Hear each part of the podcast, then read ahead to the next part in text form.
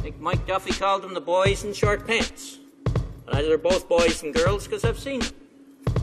Women and men. Hello, this is episode 71 of The Boys in Short Pants, the 72nd episode. I'm Laurent Carbonneau, I'm Ethan Rainville. and uh, we have a whole bunch of things on the go today, and apologies for the, the, the late episode, well, late episode, the sort of AWOL episodes, the sort of ghosts of unborn episodes of, of past weeks, uh, because we didn't get around to recording because we were busy. What, you're chuckling over? Oh, because it was a horrifically graphic metaphor? Sorry. Yes. Uh, we'll just move right on through that. Uh, one thing we're not going to talk about today is the Alberta election, uh, because it is the day before the Alberta election, Monday night. Uh, they are voting tomorrow uh, to choose their new marshmallowy overlord. Um, though he's much less marshmallow than he used to be. Uh, Jason Kenny is in quite good shape these days. Yeah, he's he's looking good. I guess all that driving around on a blue truck uh, paid off. So, I mean, I know where we've in the agenda said that we're going to skip over Alberta, but I guess it's no better time to put you on the record for a prediction than right now. Than right before, Yeah. What do you? Uh, I think the conservatives, like at this point, it's pretty clear they're going to win. Give the me- NDP give- had a lot of momentum the first two weeks or so of the election that seemed to have I- I- kind of stalled out. I didn't ask for your analysis. I just want a seat count so I can hold you. Oh, I against- honestly. Well, how, let's see. There's like 20 something in the Edmonton region. Yes, ish. I'd say, like, I don't know. I Like a good night for the NDP would be like 30 something, And 35. 35. That'd be like a good night for them. it's what a 87 seat legislature. Yeah, that sounds about plausible to me. Um, and then what? Do, and then call the, call all the parties. David Phil, Derek Fildebrand, does he get a spot? I don't think so. No, I don't think so either. Uh, Alberta Party, one or two seats, one, two, or I zero. think seats. they're actually going to get owned. I think they're going to eat shit. You think they're gonna own? Yeah. Ste- Stephen Mandel, former mayor of Edmonton. I no? think they're going to eat shit. Uh, okay, that leaves Alberta, the or uh, The Alberta Liberals. I don't know why, but the Liberals are so sneaky that I think they might win one. I think actually the Liberals will get pushed out by the NDP in their riding. Well, I hope so. Um, so your what was your first number? Thirty-five. Yeah, I don't know. Why not? Someone do the math backwards on how, how many UCP It'd be like seats that means. 50 some. Yeah. uh, Well, yeah. I g- I think we're gonna be pretty similar here. Yeah. I think they'll sort of split Calgary, win most of Edmonton, and I think all of the other leaders are likely hooped. Maybe one Alberta party seat. Yeah. What happened to Thumb Guy? Who's the thumb guy? Steve. I don't know. Uh, Greg Clark. Oh, Greg Clark got pushed out of the Alberta party by Right. all the former PC folks right, right. who wanted to make the Alberta party PC the PC 2.0. party. Yeah, Um, and then they ended up with Stephen Mandel as their leader, yeah. who is bad at filing paperwork And he's different, a different guy than Howie Mandel. Yes. Just to be clear. Okay. and Stephen Mandel didn't file. Does he have a his- weird little soul patch? No, Okay, I just don't checking. think so. He didn't file his paperwork in time, and he actually got booted. Right, elections Alberta was like you can't run for like two elections or something. Yeah. He was like, oh. And he, he had to get that overturned in the courts. That's pretty funny. He, he's back in the game, but just barely. Didn't they just have like an absolutely batshit platform too?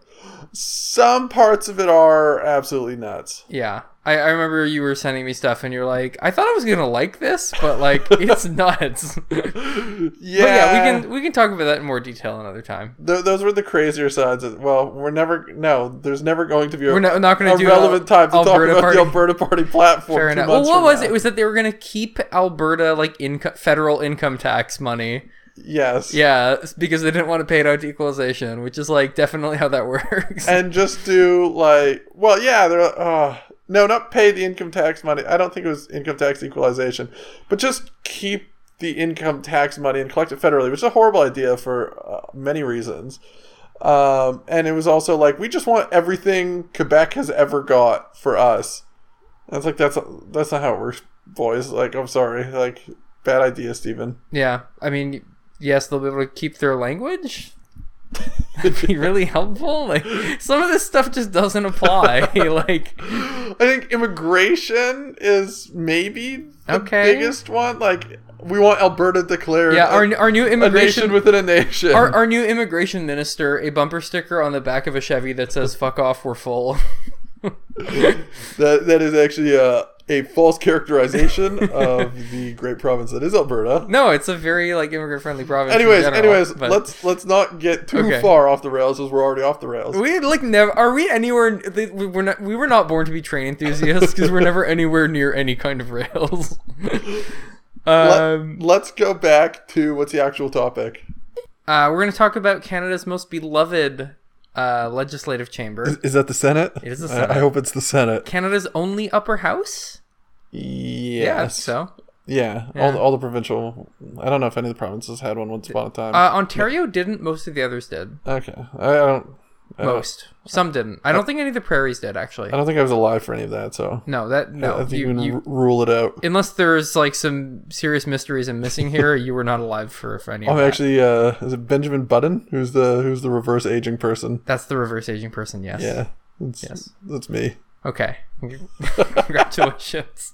so, uh, yeah, so there was news of the Senate this week because uh, the Liberals, um, well, I suppose the government representative in the Senate, Peter Two, Peter Harder, uh, as I call him, um, basically came out and said, we're going to basically put all this legislation that we have to get through on a very strict time allocation thing, except not really time allocation because So- the Senate's different. Well- you, you follow this very closely because of your day job, I gather. So why don't you tell us about what happened in the Senate? You're So- going explain it better than me.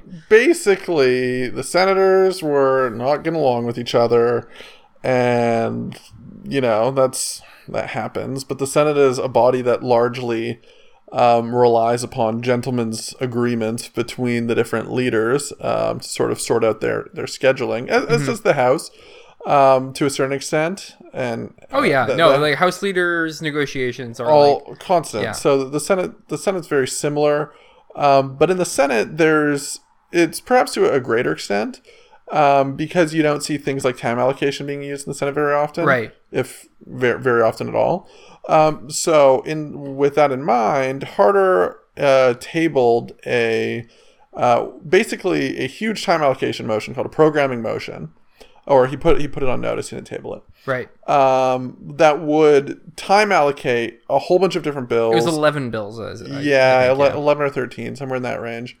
Um, and basically set timelines for them. Mhm. Uh, this didn't go down well. It was basically considered like a procedural nuclear bomb. nuclear. Uh, shut up. And Harder eventually withdrew it and went back to negotiations with the ISG and conservatives, and they came back with a agreement signed by the four uh, leaders um, that provided uh, report stage and uh, third reading Wait, timelines. four? Yes, Wait, who are the four? Because we've got Peter Two, Peter Harder. yes, We've got uh, Yoon Pao Wu of the ISG. correct. Don Platt for the Conservatives. Yes, Who, who's the mysterious fourth person? the liberals. Oh right, I forgot about them. So Larry Smith with the uh, conservatives and Joseph Day for the liberals. Very good. Um, and so basically, it lays out, yeah, as I said, the report date and the third The reading- Senate Liberals, to be clear, they're no longer part of the National Liberal Caucus Yeah, it's, as of sev many years at this point. It's ancient Yeah. history. it's dumb. Um, so yeah, okay, I, I was underestimating a little bit. In some cases, um, it's the second reading vote, the report date, and the third reading vote. Um, so of note on the agreement that they signed, there are three bills that are exa- that haven't had a third reading vote date set for them. Okay. The three bills being forty nine. Wait, do you say report date? Yes, So basically, it was dictating to the committees. correct. Okay, that's I could see why that was a problem. Well, I mean, this as as long as it's in agreement with Well, everyone. yeah, but yeah, that's not what happened. yeah. So I mean, in this one, there's report dates for every bill, so every committee Okay. knows what day it's supposed to report by. Um, but three are absent third reading votes, okay. which basically means, and you, and especially when you look at the list of bills, that you can interpret it as the conservatives saying, "We reserve the right to." Ra- rag the puck on these. Okay. And so the three bills, without any further ado, are 49, the oil tanker moratorium, Sure. um, relevant to BC. Which well, and they're doing hearings on that now, I think, or they were in Alberta. And what, what I heard is that the conservative senators are basically no, breaking after hearings to, to go door knock. But uh, you're thinking environmental. assessment C sixty nine. I think Yeah. it, they were doing a traveling study of forty eight Hmm. and the effects it would have. It was one or the other, but I'm pretty sure it was oil tankers. But it doesn't really matter. I, I think you're wrong. It doesn't particularly matter. because I don't think I'm wrong, but we'll, we'll, we'll double check. But I know 69 is doing their horse and pony show all across Western Alberta, uh, Western Canada right now, okay, which is why I, it's very possibly that. which is then. why I think you're wrong. okay, fair So enough. I- I'm going to gloat later about Okay. this. Feel free. Uh, but but you're you're skipping ahead. Uh, 68, which is the Fisheries Act, uh, and then 69, which is the Environmental Assessment Act. So among the bills, they're among sort of the ones that conservatives would perceive to be more controversial and more problematic. sure. Um, notably, not included in that is 71, which is the firearms bill Indeed. um, that we talked about once upon a time on here with Mark Johnson. Um, and that bill has had its own sort of n- interesting procedural stuff going on, in that the conservatives, joined by, I believe, a non affiliated, I think he's non affiliated, he might have been ISG uh, member on, I think it's SECTI, um, made pretty sweeping changes to that legislation. Hmm. Um, so it'll be an interesting case where it comes back at report stage might get voted down at report stage, or the, the amendments are voted against. right, and they're gonna be. If you want changes in the house at this point, you're kind of hooped. Well, wait, what do you mean? Like if they have to send it back to the house, if it's Oh, a lot of these bills will go back to the House. yeah, they're that's gonna be tough. Well, the the pi- the ping pong can take anywhere from days to weeks. Yes, but that's the thing is like there's not that much runway at this point. There's not, but at the same time, there is a lot of runway because the ping pong, when you're in the last weeks, it can happen pretty much instantaneously. Like- if the op- yeah, like there's a lot of ifs there. Not really. There's uh, what, are- what there's- are the ifs? Expand. well, the expand ifs, is like d- how much do the conservatives and NDP want to play procedural hardball in terms of like forcing votes on stuff, like dragging, like dragging the puck in the, that chamber. They're like, just time time allocated immediately. Like but you know, time allocation, like you have to have votes on, and Yeah. like you, there is plenty of grit you can throw in these gears to like really so grind stuff. this was reasonably similar to uh, what happened at the end of session last year. There were other bills, cannabis among them. I think the Transportation Modernization Act, that were in very similar positions. They were doing the ping pong back and forth, and the clock was ticking. And what happened with cannabis, I believe it was time allocated. It went back to the Senate. The Senate said, "Oh no, my vacation is calling. I've got I've got my timeshare booked in Florida. It's time to go. Pack her in, boys." Um, so that that's it. Like we, so we will see ping pong on a a handful of these bills. I would expect that uh, 69 be amended. I would expect that 68 be amended. Um, I would expect that 81, which is the Accessible Canada Act, be amended. Um, maybe others, likely the National Security Bill, C59. Um, the difference with so, but to separate all of those aside from 71, again, what's interesting about 71 is that the conservatives basically managed to unilaterally amend it in committee, yeah, and the Senate as a chamber is likely to vote down the amendments right. imposed by the committee. Um, which then it will go proceed unamended unless it's amended at like third reading or something. Which is unlikely. yes. Yes. Um, so I mean we'll we'll see how it plays out, but one of the more interesting procedural things to watch. Yeah. Um, so wait to, to backtrack a little bit here. Yes, because there was something that irritated you about this whole process. that Well, was, yeah. So, I mean, anyone who's watching this, uh, Harder's negotiations with Wu and Larry Smith, the the first inclination of a lot of people was to blame the conservatives. But I mean, as as we've noted before, it's sort of a gentleman's process. Um, and it just seemed like Harder didn't do his due diligence when it came to negotiating this. That's the sense I got from the, the reporting I read on this. Um, and Wu, who's often done this, I think piled on to the conservatives just because it's, it's very obvious they don't get along very well. But for Wu, who has ostensibly the majority of senators, to blame the conservatives, who are a minority group, is like the NDP blaming the conservatives. Sorry, no, the conservatives blaming the NDP for not partaking in negotiations with the liberals. Like, it doesn't really make any sense. Like, they're ostensibly the ones in the position of power. And yeah, or yet, the liberals and wanting yet the they're NDP. rattled that the minority caucus isn't negotiating with them when it should be the liberal or the liberals being the government in this case or the government representative har- harder Yeah. taking the initiative to structure negotiations Yes, rather than well, the, the whole ISG is like something I I think made sense when they started it because it was like okay, you need some sort of like institutional framework for all these new senators. Fair enough.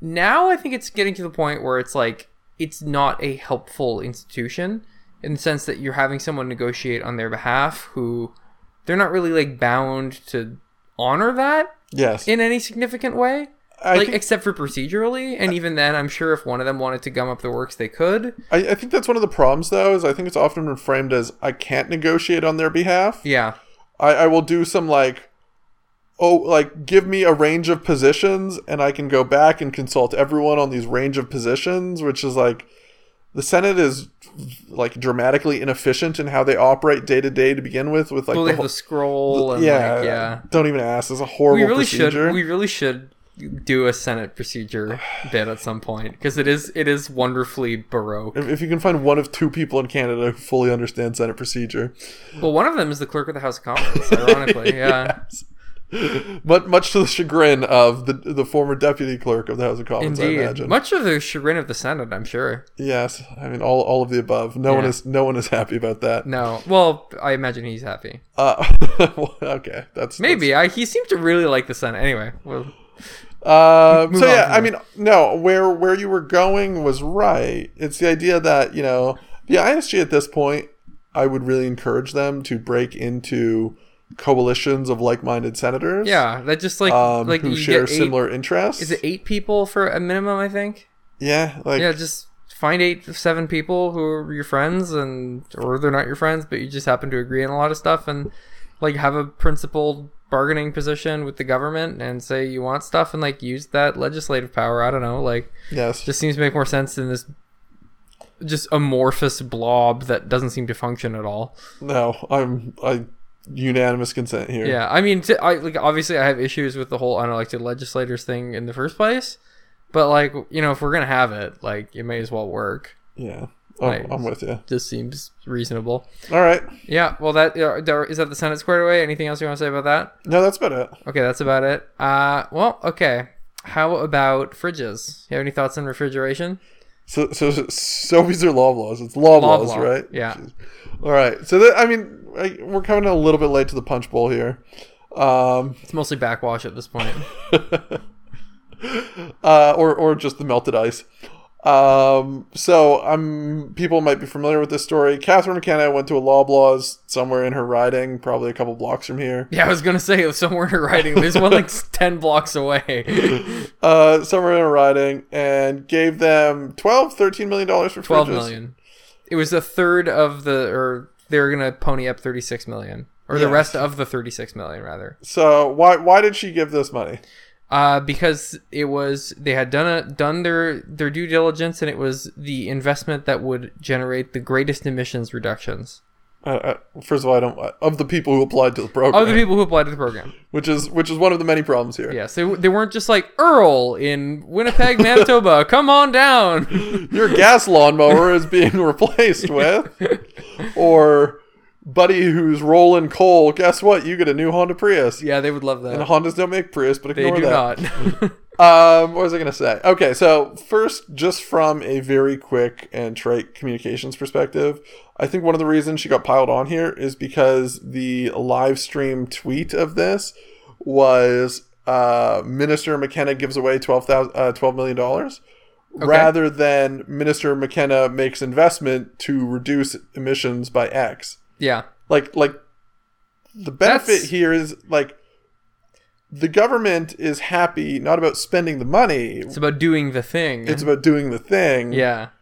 and that was Sometimes- not that is sometimes not the you're way this happy- was framed Sometimes you're happy to spend the money, but on something as touchy as emissions reductions that like half the population doesn't believe is well not half but like a, s- a significant minority of the population doesn't believe is a thing you need to be doing like you know yeah i can i can see why yeah i don't know it's it's just dumb talk Yeah. talk about the admit like w- the government of canada is investing that's the thing twelve million is the people dollars who to don't do believe, x the people who don't believe emissions reductions are important don't like the government spending money either so it's just it's kind of a lose lose there just, Well, yeah. just go for the emissions reductions yes there's no and no one's no one's happy about giving loblaws 12 million dollars i mean loblaws is Ga- Galen, Galen Weston. Weston, yeah, Mister, is it fourth richest person in Canada? to a certain extent, this reminds me. There was a BlackBerry announcement recently, um, in the I guess that's the west end of town, um, where one of the journalists talked to the CEO or the president or whatever the role was, Yeah, and was like, "Did you guys need this money?" And the guy was just like,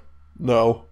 and I'm actually astonished that didn't get carried further yeah. because it was just such a bold omission. The, the guy didn't seem particularly media trained or media savvy, but he was just like, "No, we were going to do this anyways." And they just they just offered us money essentially Great. like this sort of ugh. okay so explain explain the government's position here and why the government how the government is defending this Sure. So I mean, from their point of view and their their sort of interpretation, it's like, well, I don't know why everyone's mad. This is going to reduce emissions, and in fact, it's going to reduce emissions by the the most of any way we could have spent this money. That's that's their thinking on it. Um, I think like so. uh, I personally don't think at this point that a carbon pricing centered approach to reducing emissions is one that is going to do enough in the time we have to prevent significant warming that it's that it will work and i think if you look at the report of every auditor general in canada from a couple of years ago that looked at all of the provinces and the federal government's emissions reductions efforts they will tell you the same thing that what we are doing is not enough and that the like we require significantly more to be done uh, pricing i think is not a fast enough model unless you jacked it up really really high really really fast but that would have its own disruptive elements that would be not cushioned by any anyway at any rate suffice to say i have some issues with carbon pricing i think fundamentally it is fine and i think uh, an, an important part of a toolkit of fighting climate change but at this point it's probably too late to have it be the centerpiece at any rate the theory is that as the carbon price increases and as the carbon price is introduced, uh, companies and individuals will take steps to reduce their emissions, such as to reduce their carbon tax liability. Um, and there you go. That will reduce emissions over time. Giving an enormously profitable company run by the fourth richest man in Canada $12 million that presumably could have spent on their own in the context, especially where we have a framework where theoretically Galen Weston looks at a balance sheet and says, hmm, you know what would make sense is investing a small portion of my profits into a more efficient refrigerator fleet. I don't know if you have a fleet of refrigerators, what the collective noun is. refrigerator stock a chill of refrigerators chill refrigerators.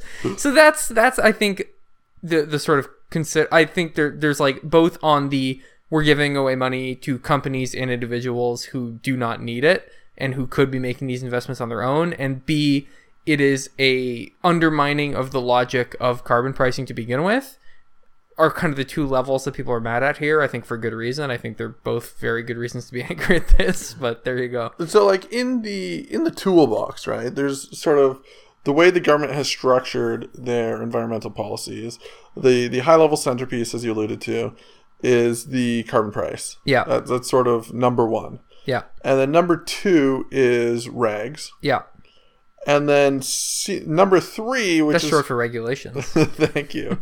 Number three, which is among the least effective, is like picking and choosing different little pet projects to throw money. Well, at. I would say I would kind of push back a little on that in the sense that there, there, if you talk about a sort of concerted industrial policy or sort of R and D strategy on renewables or that kind of thing, I can see that where you're going to make some some experiments that work and some that don't, and I think that that's like not unreasonable because if you do get a breakthrough, you're like you're laughing all the way to this the bank. this isn't that. but this is not that. Yeah, no, that's. I just want to say that like there's a role for that kind of like like y- sure, basket larding, sure. but this if, is if not. You, if you want to put it. strategic investments into solar panels or God damn it! carbon carbon capture and storage, that. um, inserting dust into the upper atmosphere. I like how you picked the real one and threw in two just like fake dead ends. Congratulations. Whi- which whichever one of these you want. okay. Um, like yes, sure, I I'm with I'm with you that far. However, when it comes to trying to pick up the la- this is- the laggards of it, Yes. who are the people who should be most should be- incentivized by the carbon yes. pricing and the regulation? They should be adapting on their own or be going out of business, right? Like that's how that should work if you believe strongly in a market centered framework. yes, but instead picking the laggards of the bunch and giving them money for things that presumptively their competitors have done. Yeah. Um, Not good from a market or climate perspective. yeah, and Because so there's an incentive to not change because you're going to get a bailout. This is what economists call moral hazard. and so the government has a five hundred million dollar pot of money that this twelve million dollars was a part of. They've only done a few announcements. They have a ton more. Probably in the bag over the next few months. They're probably probably going to reconsider how they do those announcements. Yeah. um, based on lessons learned from this debacle. Um, but fundamentally, a $500 million pot to undercut other parts of their strategy is an interesting approach. Yeah. I I mean, it's it's not good. Especially when you can, yeah, once again, Galen Weston, a guy with $13 billion to his name, like, oh, very frustrating. Like, many, many more times than the size of this fund in total, it is uh, genuinely a little aggravating to have this kind of thing. Um, in general, I mean, I think the I find this very strange that the liberals are like really wanting to talk about climate change a lot. Like they, every time they've tried to change the channel in the past like month and a half on the SSC, SNC thing, it's been like well climate. you Remember when Jerry Butts resigned and he had his like big letter where he was like, "But climate change, remember, folks." And then it's in if you watch Question Period every day, you get the conservatives going up and saying, when will the prime minister actually sue Andrew Scheer? And then Bartosz Chagger will get up and say, Mr. Speaker, um, they don't have a plan on climate change, and then move on from there. And it's like very frustrating to watch because the liberals also don't really appear to have a plan on climate change, except in the sense that like their plan is to have a plan and that that fulfills the political requirement, and they don't really care that it's like not actually enough to get us to our Paris targets or that you know like anyway very frustrating i think it's incredibly cynical and it makes me really really really really deeply angry at them um, because it is just cynical and hypocritical and i wish they were called out more on it um, I, I really do hope that that is a centerpiece of, of other parties approach to addressing the liberals on this going forward because it, it is just such a glaring failure and a conscious knowing failure when they're declaring victory when they're not anywhere close I, I mean, like, I grew up in the States. I've seen that particular movie before on an aircraft carrier with a big mission accomplished banner. and that's kind of the, like the liberal approach on climate change pretty much is the fucking mission accomplished banner in like, sept- like whenever that was, like August of 2003. And it's like, here we are. Anyway, uh, clearly I have some, uh, some anger pent up about that particular issue. Uh, speaking of liberal hypocrisy, actually, I guess that takes us to our other uh, big item that we want to talk about, and that was the changes in the Budget, budget Implementation Act to uh, asylum seekers. I don't really know like what the proper asylum seeking, asylum shopping, I guess, is what the liberals have branded it as. Well, asylum claimants, and, and Okay. any of these words, I uh, incorrectly used Yeah. the word migrant recently. The new That- trend of that is- asylum asylum couponing. That is that is incorrect. um, so very quickly, the Budget Implementation Act followed the uh, budget, which As is a it tends communications to. document. Weird how that keeps happening. uh, always an omnibus piece of legislation. Typically, is I mean, the Liberals' line on this has been to only include things that are relevant to Sure. what is in the budget Yeah, document. like deferred prosecution agreements. um, the refugee policy, as announced, was again breaking with asylum that. claimant, to be clear. Or, or sorry, we should yes. be we should be precise about that. Yes. Uh, Asylum claimants was again breaking with that, and this is seemingly the first and only thing that Bill Blair has done in his mandate as king, King of crime. uh, as king of crime and border security. Yeah. Um, Uh, this BIA is shorter than the last one, I believe. it is. So the trend has reversed now. yeah, the last one maxed out over 800 pages. This one is in the three to 400 page range, I believe. Um, so sub- substantially shorter. Um, yeah, but there's still, I mean, there's still a lot of things in there, as with any BIA. Yes. Um, so this this was among the changes, and there were some other changes to the refugee policy and ERPA broadly, but this was certainly the one that made the most noise. So let's talk about it. Um, and before we do that, let me let me put on a caveat here. I'm I'm not an immigration lawyer. I actually have a lot of outstanding questions about this policy that I don't think um, have been reported on. I don't think the answers are necessarily known. Um, so, I mean, I'm, I'm happy if any lawyers f- feel free to chime in on Twitter if you have any better sense of how this is going to work. But at this point, I think there are a lot of question marks. Um, so fundamentally, what the changes are uh, is that it makes it so that asylum claimants coming from countries with which Canada has uh, an immigration information sharing arrangement will uh, if they have made a claim in the country which they're coming from they will not be able to make a claim in canada Okay. okay Which like was that's like the s- idea behind the Safe Third Country Agreement. no No. so let me What's dr- different here? So let me draw an initial distinction between safe third.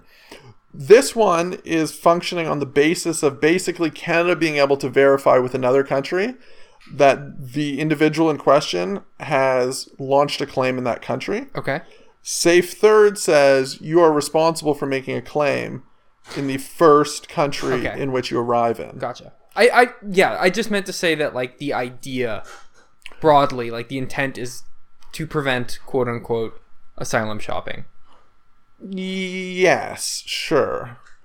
Uh, but for for what we're about to talk about, there's there's distinctions that I'm going to make here that are necessary. Sure. Um, so first, let's talk about what countries this applies to.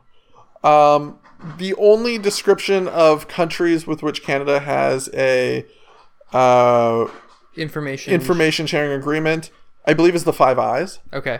Um, Which being- is, we're getting a lot of refugees from Australia and New Zealand, so that's well, good. I mean, Australia, Australia, Is well, New Zealand in the Five Eyes? I yes, actually forgot. Okay. I- Australia, yeah. New Zealand, UK, Canada, the US. Okay, so are you telling me that orcs have access to our security information?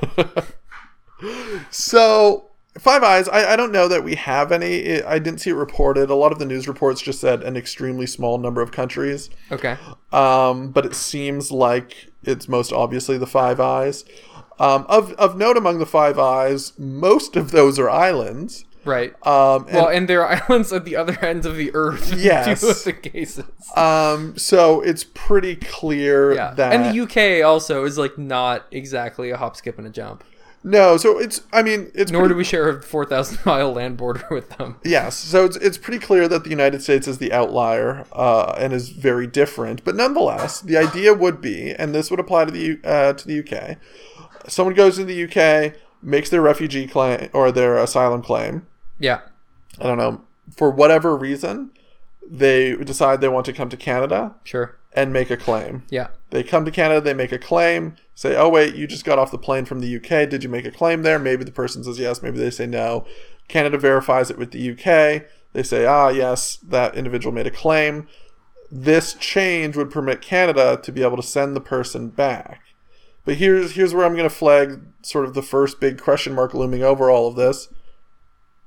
Does the UK agree to take them back? I, I don't know. I mean, it seems like we can't really put that in our legislation. Well, that's the thing, right? Like the idea of the safe third country agreement is often when you make these, it's an agreement between two countries. right. In this case, we've made a unilateral change or a unilateral decision Yeah.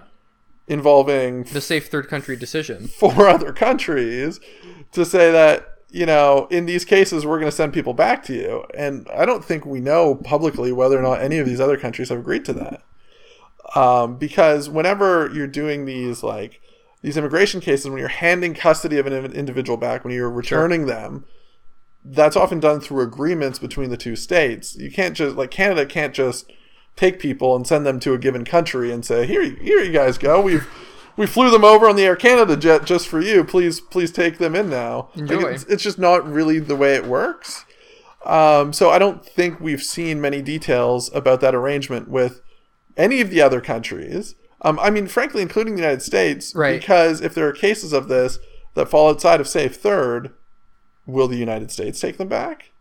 Like the United States is bound, uh, you know, agrees and cooperates under safe third, Yeah. and individuals exchange custody under safe third, but uh, Yeah. I yeah, that I don't know. I mean, I, you don't know the answer. I, I, I don't know the answer. I don't either. Um, so let's so let's leave that big question mark looming, and let's talk about the Canada-U.S. border. Sure. Um, so a few one one of the reports I A land of saw. contrasts, you could say. yes, one of the reports I saw Uh, there were two interesting facts. One is that it applies, this change will only apply to about 8 or 9% of the claimants that have come across between ports of entry, the illegal or irregular uh, claimants. In the past two years, I think the number is about 40,000 people. And so this number would, in future, apply to about 8,000 of those people. Sure.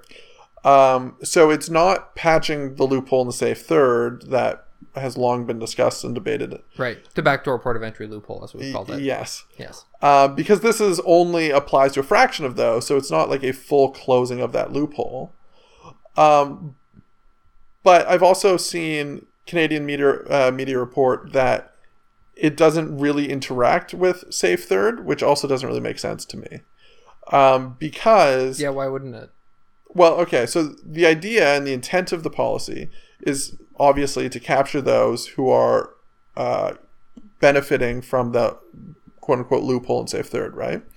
But the people under Safe Third, or who are going into the United States, making a claim, Yeah. and then coming across to Canada. Okay. The safe third typically would catch many of those people um, and say, no, you're already in the United States, you need to go through. But there are exemptions to safe third, such as unaccompanied minor or having family in Canada. Mhm. So are those people going to be able to apply through the exemptions eh, under safe third country agreement? Or are they going to be caught by this new provision that says eh, all of the exemptions are out the window basically if you made a claim. Right. So if you didn't make a claim in the United States and you try and you go to a port of entry and you say I'm like- an and I'm, then I'm you're an like- unaccompanied minor, Right. they say okay, well you you didn't make a claim in the U.S. Therefore, you're not caught by this higher level ra- uh, Yeah. this higher level change. So therefore, you're good under safe third. Right. But if you did make a claim, Yeah. and you go through and you try and use one of these exemptions, which one are you going to be caught by? Right. That's what's very unclear to me, and I don't think there's been any sort of reasonable reporting on. So I think a, a big part of what made people very angry about this in the sort of immigration law community is um, the prospect of people being basically deported without a hearing. I think is was the, a sore Well, mm, point. so some of this goes okay, and this is where I, I admittedly get a little outside of my depth. So the hearing that you would have in these cases is called a, a pre-removal risk assessment. Right. Obviously, substantially less comprehensive than going through the full IRB process. Yeah. Um, it's I don't know. So there's a 1985 decision called the Singh decision, Right. that basically was the impetus for the modern Immigration Refugee Board as it currently exists. Yeah. I don't know that Singh cases apply in cases where the deportation is being moved to a safe third, and that's sort of how safe third has always Right. up- been applied, as opposed to sort of your standard concerns over non-refoulement, which is returning to the countries where Right. someone's life life is at risk. Yeah. Um, to put a pin in, because I, I'm, I'm going to go where I think you want to go, which is the conversation around fundamentally w- is the United States a safe third country?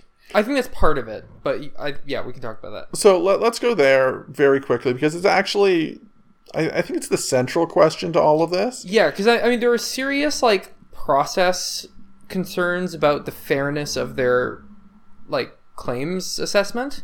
In the sense, I, the weeds covered this some time ago. Uh, if you don't listen to it, it's it's a reasonably good podcast about American policy and politics, uh, where they said if you if you're making a, cl- an asylum claim and your case goes to the federal immigration judges in New York, you're like eighty five percent chance of of getting your your claim uh, approved. Where if it's going to the one in Atlanta, it's something like twenty Yes. around that. And it's just like that is not like an equitable process, obviously. There's something wrong there. There's the other half of this too, which is, I mean, the very visible like mistreatment of asylum claimants uh, by their uh, Customs and Border Protection and Immigration and Customs Enforcement, where, you know, well, famously the kids in cages thing. Uh, and they don't appear to be like I think there's a, a legitimate doubt as to whether if you put people back into U.S. immigration custody and enforcement, like if they're going to be treated adequately and humanely. Like we have had deaths, we've had sexual abuse, diseases, like exposure. Kids come back like basically shell shocked. Like there are real concerns there. Yes. Uh, and I, I don't dispute any of that. but that takes us back to sort of the, the underlying premise of Safe Third, which Yes. is which is alluded to in its name. Yeah, it's that, That, we that made the an United assumption States that yeah, is a safe third. yeah. so- which is why I mean you had like the NDP among others saying we should suspend Sus- that suspend because safe it's third, clearly right? not. Yeah, Um, but as with much of NDP policy, um, there's there's problems and big big questions. sure. I, like, I, I don't think anyone's saying that this is like a no, but let, let's a simple thing, but ba- like bear with me for just a second. sure, So we're on the border of the United States. We have, you know, a, a very accessible border to the United States. And the United States at any given time, because of their own backlogs, has Yeah. something like five or six hundred thousand people um, in their claims process. yeah, Five or six hundred thousand. it's a lot of people. It is a lot of people. So the That's like a little less than a New Brunswick's worth. yeah. So the the, the agreement It's about a Newfoundland's worth, I guess. Yeah, pretty close. Yeah. The the agreement that was signed, Safe Third, many moons ago, was largely with the intent of preventing duplicative uh, Yeah. paperwork. So applying on both sides, um, and then going with the country that was more likely to um, process your claim in a manner that uh, benefited you, right? Sure. And so it's not. And I hard- like I think that that makes like ton like that makes sense. Like So- I have no so- problem with the idea behind that. So it's not hard to see Yeah. why Canada wanted to be party to this agreement. Sure. Because the ability for the numbers from the United States to so quickly overwhelm the Canadian system Yes. is, is very real. Well, and yes, yeah. as So- we- as we, saw last year, what we've seen since the signing of Safe Third is perhaps an increasing disparity in sort of the, the standard of deviation between the rates of successful claims in the United States Yeah. versus the rates of successful claims in the United S- uh, sorry in Canada versus the United States. So there's always been somewhat of a dispar- uh, disparity between averages. Yeah. Call it, you know, in Canada, if you're five percent more likely to get your claim approved than in the United States, is is that you know grossly disproportionate? No, like it's it's you know it's within reason. yeah, Um, ma- we don't know all the factors that are going into it or the claims coming from different areas. So be it. But as you see this number grow, the question becomes: At what point do you reconsider that premise of it being a safe third? right, And then the other question, and so that that could be an objective question, but the other thing that hangs over you is that number of six hundred thousand potential claimants. Not to say everyone is going to come to Canada, um, but there is certainly the potential for a large influx of claimants that makes policymakers very nervous. Well, and like yeah, we we definitely saw that last year. That like it became a very polarized thing and very, uh, you know, very contentious. And I think the liberals with this are responding to that. And you know, I I'm not the first person to point it out, but we've come a long way from "Welcome to Canada," and Canada's back. But there you go. Yes. So I mean, to to bridge very quickly to the comms angle, I mean, very obviously the liberals have uh, taken an axe to many of the pillars of their their branding over the past few years that they h- fought hard for. Yes. Uh, the feminism, the inclusivity, etc. I think this is sort of them taking the axe to one of the final trees in the forest. um, that was their perceived position on uh, openness, diversity is our openness, strength, et immigration, refugee issues. cetera.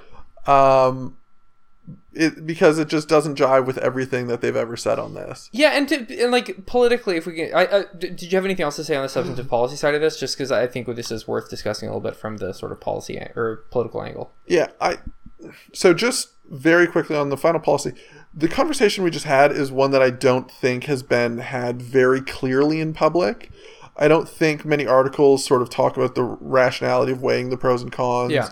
And of the costs, uh, the very real costs of the decisions in one direction or the other. Yeah, no, I think that's that's like that's definitely the case. And and to make one further point, I think immigration issues are an area that require very specialized journalists, Yeah, of which I, I can only think of one immigration issues uh, journalist who works for the Canadian Press.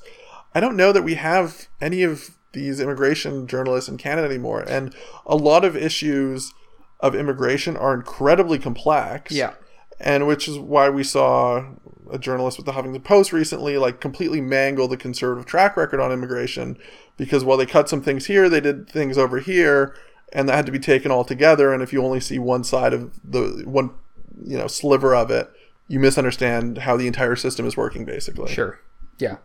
Uh, so from the the political side, uh, your point about um, them taking an axe to their own brand pillars here is the critical one, and I think like y- I don't know how this eh, turns out for them, right? Because I think what you're str- you're only as good as your brand, you know, in politics. I think in a lot of ways, people have to have that association of you with stuff they like. And I think with this kind of like cynical jettisoning of the stuff that made people excited about them, I just don't really see how they kind of get back on the horse in a meaningful way. Like, do they maybe win the next election? Like, yes, though that's looking increasingly precarious. As much as I think polls in an election year can be a bit volatile, like, I think every indication is that they've got a real fight on their hands. But this stuff really cripples them for the long term. Like, I just don't know what a second mandate Justin Trudeau government is going to stand for, what it's going to do. I have no sense of their direction. They feel completely rudderless. Like, I, I just, like, what do they stand for at this point, right? Like, what is it? Not to respond to that question, but to to raise my own point. Sure. Um, I think it's a hypothetical, and, and like liberals, I actually would love to hear from you what you think. Like, it, not being Andrew Shear is great, and I, I think you know not being Andrew Shear is a very good thing. But like, you're gonna have to have better answers than that for people. One final point from me, I think, looking at this, so this was effectively a one line change in a budget implementation act. It took them two years and a minister of border security Yeah. to do this. Yes. What does that tell you about their policymaking process? It took them two years. Yeah. And then after most of the headlines on this have died down, um, Self-inflicted wound. most Yeah. like most of the the public crisis and the outcry on this has been It's in the past at this it's, point. it's yeah. almost a year late uh, it's one to two years late and all it is is a one line change inserted into a budget implementation act Yeah. Maybe they thought no one was gonna what catch it. took I them don't- so long just just bewildering Yeah. Uh, do you have any thoughts on on the kind of the like where like w- what do they stand for at this point question, or is it so moot for you? I I think if if I were to put my liberal hat on, I think they would say something to the effect of your porridge is too hot, your porridge is too cold, our porridge is just right. God, I remember the last election. It was the like Stephen Harper sees a terrorist behind every bush. Tom Mulcair sees a civil rights violation behind every bush. We think that some terrorists and some civil rights violations are eh, fine. It's okay. I, I mean that's fundamentally what it is, right? So when when I pulled up the stat that said, you know, this is eight point five percent yeah, of the people going across, too much. well th- they're they're they'll jump on that Yeah. it, it could be a sign of an ineffectual policy or they'll say no This th- is very we we reasonable. just wanted to cut the numbers by Yeah. 8.5% But I just I just mean like more broadly though. Like what is the kind of like pitch that Justin Trudeau is going to make to voters besides not being Andrew Scheer? I mean it's it's going to be the same pitch cuz cognitive dissonance is is a hell of a thing But are like is are people going to buy it? Like I just don't think that people are are like real Many- change from what like many people will Yeah, I'm. Yes, many people will. Uh, the the the chicken wine shamrock people are have have showed me that there is a definite like liberal death cult that will follow them off the cliff.